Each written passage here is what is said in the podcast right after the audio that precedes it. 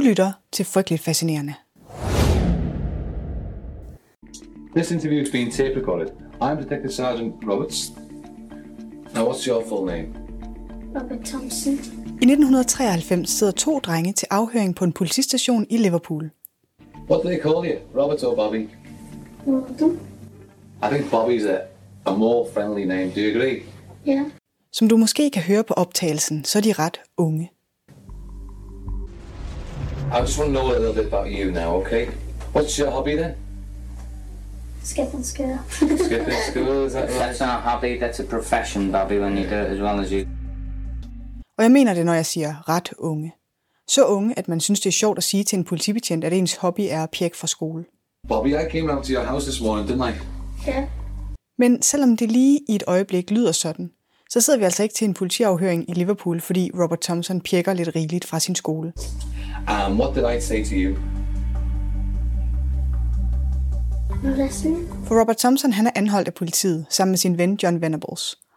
Og du tænker nok allerede, at han lyder som et barn. Og det gør han, fordi han er et barn. Netop derfor er det også ret atypisk, at han er blevet anholdt af politiet. Det er ikke så tit, at politiet anholder børn. Correct. What for? Og når de gør det, så er det ikke så tit, at det er for den slags forbrydelse, som Robert Thompson er anholdt for. James. James, what, what about James? That you said on suspicion of murdering.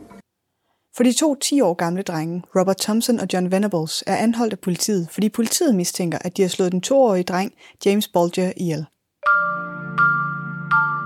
Velkommen til det her afsnit af Frygteligt Fascinerende, hvor vi dykker ned i historien om drabet på James Bulger.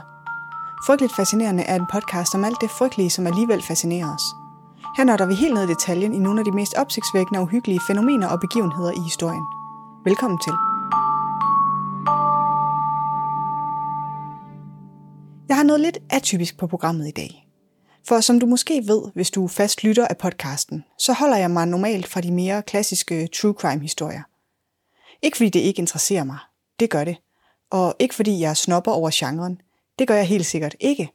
Men mere fordi, at der er så mange derude, der gør så glimrende et arbejde med netop den slags. Så det lader jeg dem om. Lytter glædeligt med. Laver selv podcast om noget andet. Og her står vi så alligevel. Men historie, der er klart mere true crime end tragedie.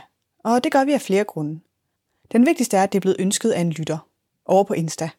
Det er Julie, der er slidet i DM med en sød besked og et ønske. Og så passede det jo helt perfekt ind i min lille England-måned, som jeg har planlagt her i september. For jeg var på sommerferie i England, og traditionen tro, så betyder ferie i podcasten, at jeg napper inspiration med hjem. Eller altså, traditionen er kun lige startet med Korea i juni, men alt skal jo starte et sted. Og jeg starter altså den her tradition nu med Korea i juni og England i september. At jeg så kan få opfyldt nogle lytterønsker, gør det jo bare til en dobbelt whammy. Men allermest, så skal vi i dag tale om drabet på James Bulger, fordi det er en sag, der både er formet af og former sin samtid i Storbritannien på alle mulige måder. Det kommer vi alt sammen tilbage til. Lige her til at starte med, så skal vi lige have på plads, hvad det overhovedet er for en sag, jeg taler om.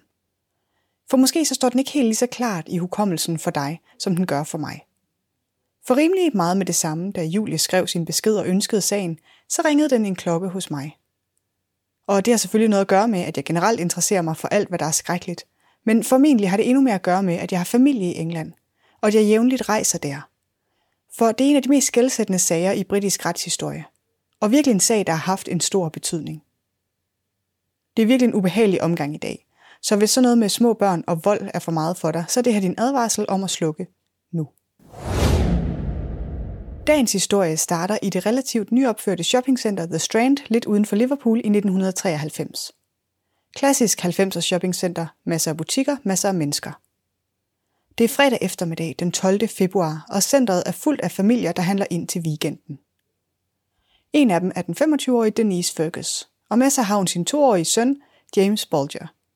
Og i løbet af den sidste times tid har hun været rundt i centret og klaret ærner. Med James i hånden sætter hun nu kursen mod slagterbutikken, hvor hun skal købe lidt forskelligt til familiens weekend. Mens Denise Fergus foretager sin bestilling hos slagteren, er den toårige James Bolger i et øjebliks uopmærksomhed gået alene ud af den åbne butiksdør. Og da Denise er færdig med sin bestilling, kan hun ikke længere se ham nogen steder. Hun har sluppet ham med øjnene i mindre end et minut, og nu er han forsvundet. Så hun går til centrets information. hjertet i halsen, i et stadie af begyndende panik, som man sagtens kan forestille sig det, hvis ens toårige er blevet væk. De efterlyser James over højtalerne og venter nervøst. Men som det ellers normalt sker, når et barn efterlyses over højtalerne, så er der ikke nogen, der melder sig og siger, at de har fundet drengen. Da det bliver klart, at James ikke længere er i indkøbscentret, bliver politiet kontaktet, og en intensiv eftersøgning sættes i gang i lokalområdet. Hurtigt er James Bolgers forældre og politiet ude at appellere til offentligheden om hjælp til at finde den forsvundne dreng. Medieopmærksomheden omkring sagen er enorm og vokser hele tiden. Billeder af James bliver vist i nyhederne og trygt i aviser. Efter et døgn er der stort set ikke et menneske i England, der ikke har set et billede af lille James Bolger. Politiet reagerer prompte. De mobiliserer betjente fra flere distrikter til at deltage i en eftersøgning både i og omkring indkøbscentret. Men som tiden går uden fund, bliver eftersøgningen udvidet til at omfatte omkringliggende områder. Frivillige organisationer slutter sig til indsatsen, og alle borgere bliver opfordret til at indrapportere eventuelle oplysninger om James' forsvinden. Politiet undersøger både overvågningskameraer og mobiltelefondata for at rekonstruere hans sidste kendte rute. Desværre fører den intensive eftersøgning ikke til nogen opklaring, og familien Bolger bliver mere og mere desperate. Indtil det hele får en virkelig tragisk afslutning den 14. februar 1993, da hans livløse krop bliver fundet på en jernbaneoverskæring 4 km væk fra det indkøbscenter, hvor han er forsvundet. James har været væk i mindre end 48 timer, og nu er han altså fundet, og umiddelbart kan det ligne en form for ulykke. For selvom den jernbaneoverskæring ligger langt væk fra centret, det er meget for en toårig at gå mere end en kilometer, så virker det alligevel som den mest oplagte forklaring. James er blevet ramt af et tog som følge af en ulykke. Det er en lille gruppe børn, der finder livet, og det er voldsomt forslået. Men det er jo som sådan også, hvad man kan forvente, hvis et lille barn bliver ramt af et tog. Men så, en lille uge efter James' forsvinden fra indkøbscentret, går der chokbølger igennem England. To drenge bliver anholdt under mistanke for at tæve lille James ihjel. De er blevet afhørt gennem de sidste 24 timer efter billeder af videoovervågningen i centret sætter politiet på sporet af unge gerningsmænd. Men altså, det har ikke været sådan helt lige til. For selvom politiet har set de to drenge på overvågningen, så er det altså overvågning fra starten af 90'erne. Grynet og dårlig. Og på en del afstand. Ud fra billederne estimerer politiet, at de leder efter drenge på omkring 13-14 år. De to drenge ses trække afsted med lille James, mens de går mod centerets udgang. Men selvom billederne ikke er tydelige, så viser de én ting helt klart. James er ikke faret vild. Han er blevet kidnappet. Og det er virkelig chokerende. Selv erfarne efterforskere er chokeret over opdagelserne, og at de nu leder efter børn som mistænkte i en sag om kidnapning af et andet barn. Så står vi ligesom her. Et helt land har rettet deres opmærksomhed mod den triste sag om en forsvunden toårig. Hans lig er blevet fundet ved nogle jernbaneskinner, helt forslået. Men nu er politiet pludselig på udkig efter to mistænkte børn. Alt tyder på, at James' død ikke er en ulykke, men en forbrydelse. Efter politiet finder overvågningsbillederne, så offentliggøres de i medierne, og politiet appellerer til offentligheden om hjælp til at identificere og finde børnene. Billederne bliver spredt i nyhederne, i aviser og på tv i håb om at generere tips og oplysninger om de mistænkte. Baseret på oplysninger fra offentligheden og tips fra folk, der har set overvågningsbillederne, ender politiet med at spore og identificere de to børn på filmen. Og det chokerer alle. For det viser sig, at de to børn ikke er hverken 13 eller 14, som politiet først formoder. I stedet for så er de begge to 10 år gamle og gode venner. De to mistænkte bliver anholdt og bragt til politistationen, og det var der, vi var i starten, med til afhøringen af det ene af de to børn. Og det er under de her afhøringer, at der begynder at tegne sig et billede af begivenhederne under og efter kidnapningen af James. I de tidlige stadier af afhøringen ligger politiet vægt på at skabe tryghed og tillid for de to børn, Specialiserede betjente tager sig af afhøringerne. Der er en børnepsykolog til stede, og de forsøger at tilpasse spørgsmålene og samtalen til børnenes alder og følelsesmæssige udviklingsniveau. I løbet af afhøringerne bliver begivenhederne omkring James Bolgers forsvinden og død grundigt gennemgået. Betjentene stiller spørgsmål om, hvor børnene har mødt James, hvordan interaktionen mellem dem er foregået, og hvad der er sket i tiden før, under og efter forbrydelsen. De lægger virkelig meget vægt på at forsøge at forstå motivet bag forbrydelsen. Betjentene spørger ind til, hvorfor de gør de ting, de gør, men det har begge drenge meget svært ved at svare på. Til gengæld er de meget optaget af at få skylden for noget, og hvad den anden mon siger i sin afhøring. Ganske som man kan forvente af et 10-årigt barn. Og afhøringer af mistænkte børn er virkelig en hårfin balance mellem at finde ind til sandheden og opretholde retfærdighed, og så beskytte børnenes rettigheder og deres generelle velbefindende. Afhøringerne bliver senere en central del af den retssag, der følger – og den åbner op for ret komplekse spørgsmål om børns kriminalitet og ansvar, som vi vender tilbage til. For efter de indledende afhøringer står politiet over for et stort efterforskningsarbejde. Nu er det op til dem at rekonstruere hændelsesforløbet og finde beviser for, hvad der er sket. En vigtig del af arbejdet er en obduktion af James' lige. Retsmediciner Roy Barter, som foretager obduktionen, kalder undersøgelsen af James den mest forfærdelige og chokerende morundersøgelse, som han har foretaget i sine 25 år som retsmediciner. Udover at præsentere resultaterne for offentligheden på et pressemøde, så bruger Barter også muligheden for at advare forældre om at slippe deres børn af syne. Og det er en besked, der går igen fra mange kanter af det her. Politiet, medierne. Forældre bliver opfordret til at holde ekstra godt øje med deres børn på offentlige steder. Og i mellemtiden så efterforsker politiet. De grønnede videooptagelser fra overvågningskameraerne i Liverpool har sat politiet i stand til at rekonstruere hans sidste timer, og det billede, der tegner sig, er ret rystende. Kl. 15.37 går James' mor ind i slagterbutikken. Et minut senere ser man drengen forsvinde væk fra butikken. Kl. 15.39 er James' mor begyndt at lede efter sin søn, og få minutter senere kan man se to drenge, som fører James væk fra indkøbscentret. Der var masser af mennesker omkring dem, men ingen fatter tilsyneladende mistanke til de to 10-årige, der slipper afsted med James. Omkring 20 minutter senere dukker drengene og James op igen på billeder fra offentlige overvågningskameraer. Den her gang så er de uden for et byggemarked. Igen er billederne sløret, men med hjælp fra IT-specialister og eksperter i digital billedforbedring fra blandt andet NASA, så mener politiet at kunne se, at James på det her tidspunkt er blevet slået i ansigtet. På videoen kan man også se, at drengene løfter James i armene og ligesom slæber ham afsted, uden at hans ben rører jorden. Stadig er der ingen, der bemærker, at der er noget galt. Få minutter senere er der en pensionist, som er ude at gå tur med sin hund, som bemærker drengene, og som stusser over, at James virker ked af det.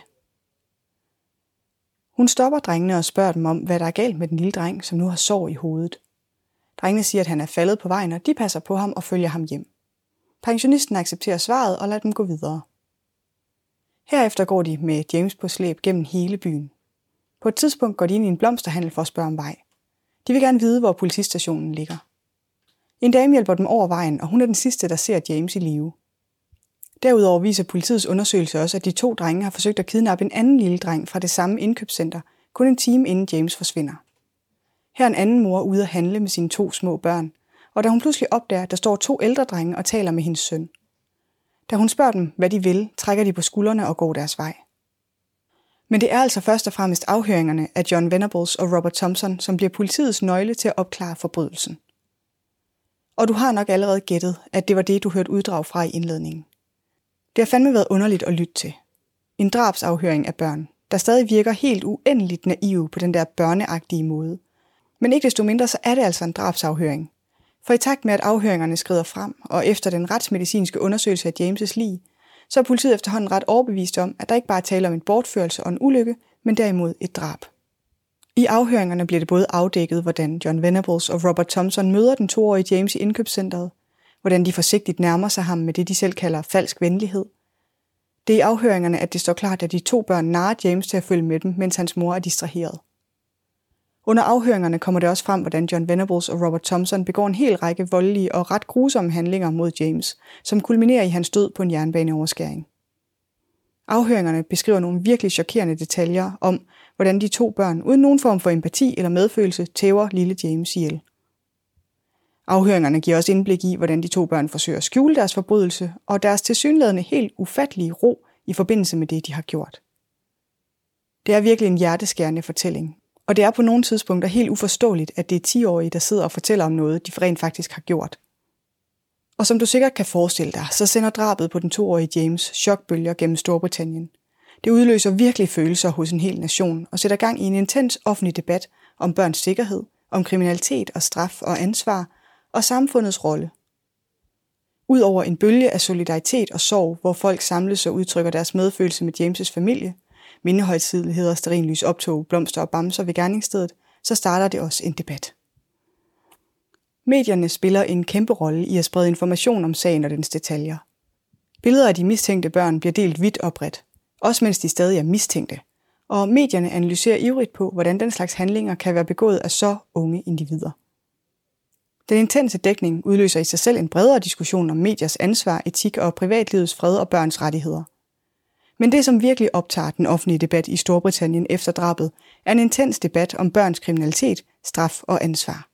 Man bliver tvunget til at diskutere, hvordan man håndterer unge kriminelle og forebygger lignende tragedier i fremtiden. Spørgsmål om beskyttelse af børn og forældreansvar optager den offentlige diskussion. Og helt konkret så medfører drabet også en bølge af bekymring for børns sikkerhed. Særligt ændrer synet på børn, der bevæger sig rundt alene. Eller bare børn, der er ude i det offentlige rum, selv sammen med deres forældre.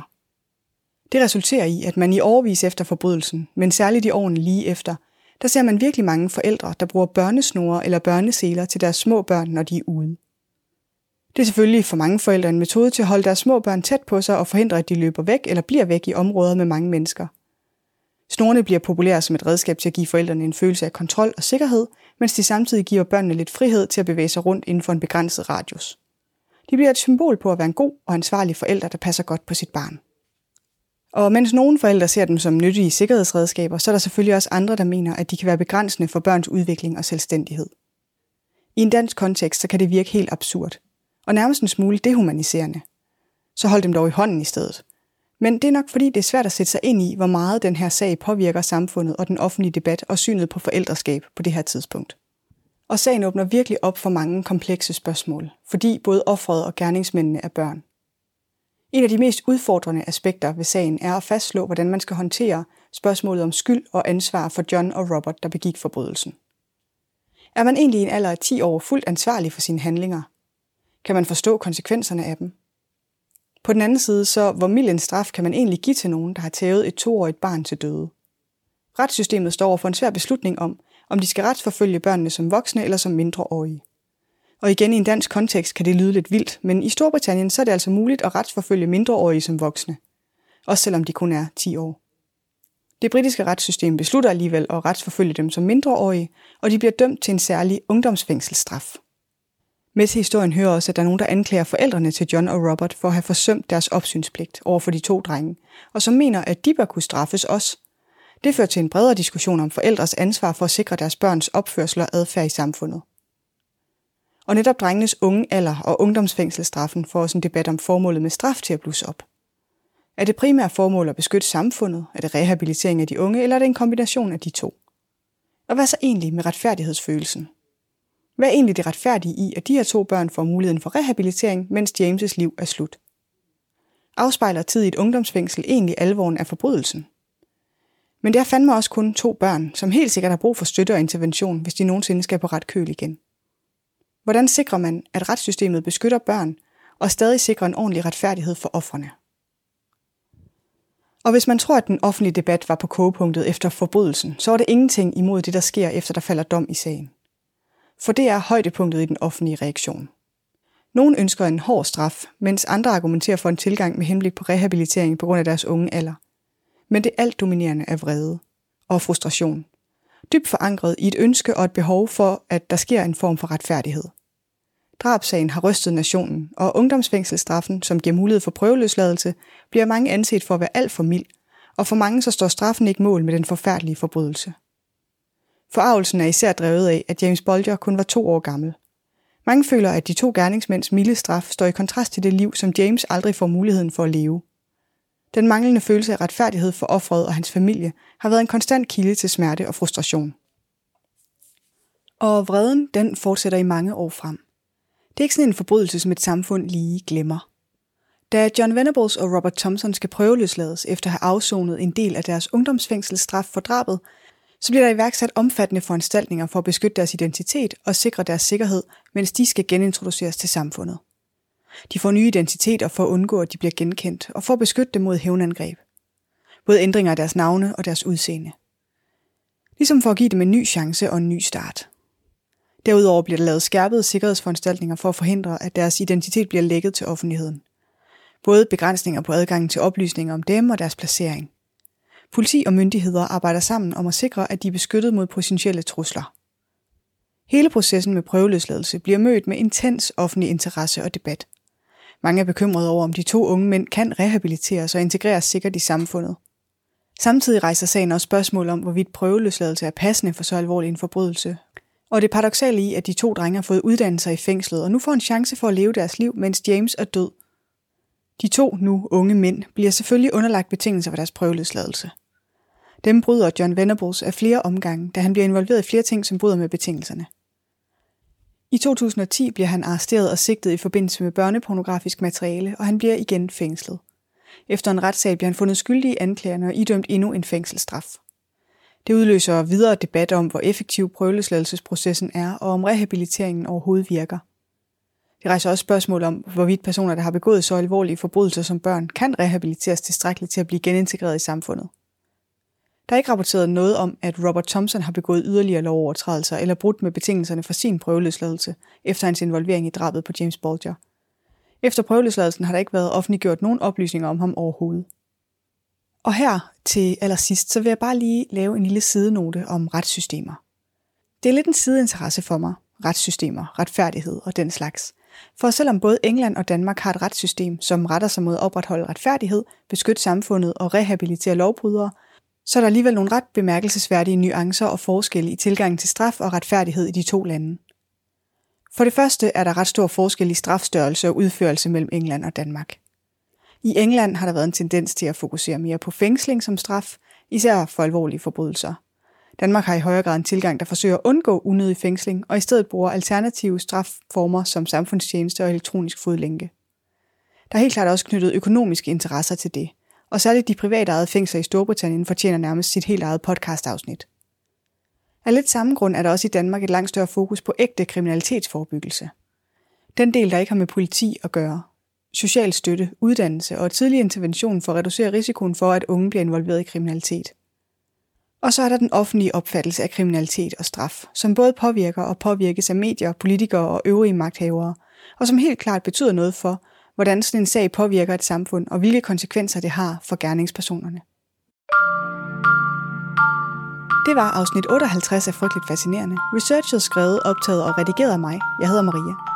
Næste afsnit kommer allerede i næste uge, og du kan høre det i iTunes, Spotify eller der, hvor du normalt lytter til podcast. Du kan følge Frygteligt Fascinerende på Instagram, og gør det endelig, hvis du ikke allerede har gjort det. Hvis du kunne lide det, du hørte, så giv endelig podcasten en anmeldelse. Det hjælper andre med at blive frygteligt fascineret. Tak for nu.